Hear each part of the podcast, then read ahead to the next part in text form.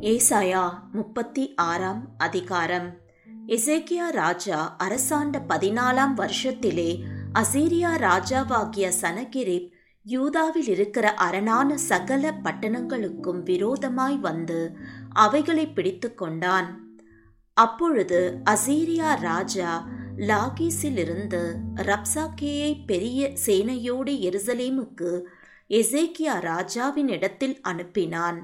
அவன் வந்து வண்ணாத்துறையின் வழியில் உள்ள மேல்குளத்து சாலகு தண்டையிலே நின்றான்.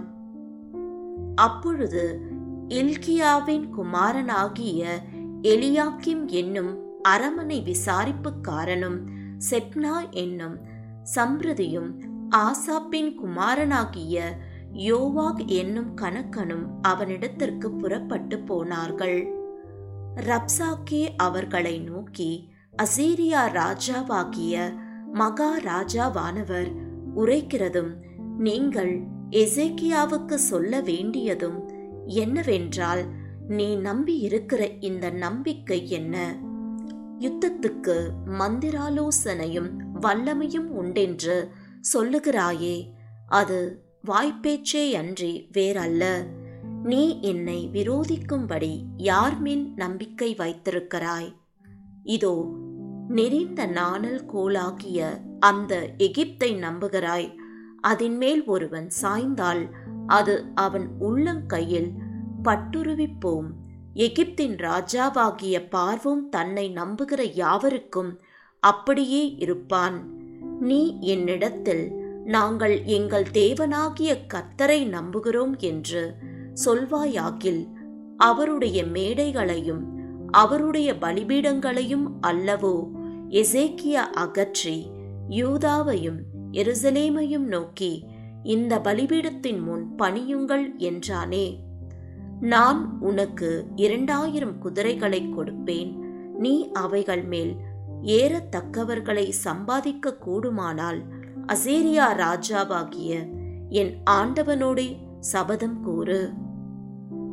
கூறாதே போனால் நீ என் ஆண்டவனுடைய ஊழியக்காரரில் ஒரே ஒரு சிறிய தலைவனுடைய முகத்தை எப்படி திருப்புவாய்?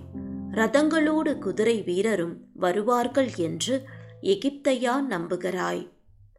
இப்பொழுதும் கர்த்தருடைய கட்டளை இல்லாமல் இந்த தேசத்தை அழிக்க வந்தேனோ? இந்த தேசத்துக்கு விரோதமாய் போய் அதை அழித்து போடு என்று கர்த்தர் என்னோடே சொன்னாரே என்று சொன்னான். அப்பொழுது எலியாக்கிமும் செப்னாவும் யோவாகும் ரப்சாக்கேயை பார்த்து உம்முடைய அடியாரோடே சீரிய பாஷையிலே பேசும் அது எங்களுக்கு தெரியும். அலங்கத்தில் இருக்கிற ஜனத்தின் செவிகள் கேட்க எங்களோடே யூத பாஷையிலே பேச வேண்டாம் என்றார்கள்.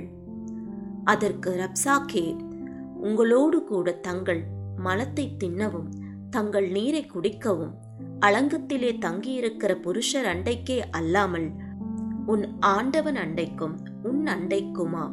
என் ஆண்டவன் இந்த வார்த்தைகளை பேச என்னை அனுப்பினார் என்று சொல்லி ரப்சாக்கே நின்று கொண்டு யூத பாஷையிலே உரத்த சத்தமாய் அசீரிய ராஜாவாகிய மகாராஜாவுடைய வார்த்தைகளை கேளுங்கள். எசேக்கியா உங்களை வஞ்சியாதபடி பாருங்கள். அவன் உங்களை தப்புவிக்க மாட்டான். கத்தர் நம்மை நிச்சயமாய் தப்புவிப்பார். இந்த நகரம் அசீரியா ராஜாவின் கையில் ஒப்புக்கொடுக்கப்படுவதில்லை என்று சொல்லி எசேக்கியா உங்களை கத்தரை நம்ப பண்ணுவான். அதற்கு இடம் கொடாதிருங்கள் என்று ராஜா சொல்லுகிறார். எசேக்கியாவின் சொல்லை கேளாதிருங்கள். அசீரியா ராஜா சொல்லுகிறதாவது நீங்கள் என்னோடே ராஜியாகி காணிக்கையோடு என்னிடத்தில் வாருங்கள்.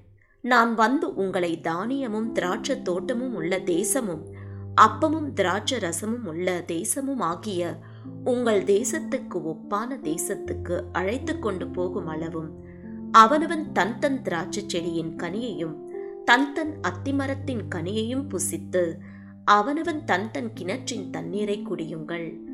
கத்தர் நம்மை தப்புவிப்பார் என்று உங்களை போதனை செய்ய எசேக்கியாவுக்கு செவி கொடாதிருங்கள். ஜாதிகளுடைய தேவர்களில் யாராவது தங்கள் தேசத்தை அசீரியா ராஜாவின் கைக்கு தப்புவித்ததுண்டோ? ஆமாத் அர்பாத் பட்டணங்களின் தேவர்கள் எங்கே? செப்பர்வாயிமின் தேவர்கள் எங்கே? அவர்கள் சமாரியாவை என் கைக்கு தப்புவித்ததுண்டோ? கர்த்தர் எருசலேமை என் கைக்கு தப்புவிப்பார் என்பதற்கு அந்த தேசங்களுடைய எல்லா தேவர்களுக்குள்ளும் தங்கள் தேசத்தை என் கைக்கு தப்புவித்தவர் யார் என்று ராஜா சொல்லுகிறார் என்றான். அவர்களோ அவனுக்கு ஒரு வார்த்தையையும் பிரதியுத்தரமாக சொல்லாமல் மௌனமாயிருந்தார்கள். அவனுக்கு மறு உத்தரவு சொல்ல வேண்டாம் என்று ராஜா கட்டளையிட்டிருந்தான்.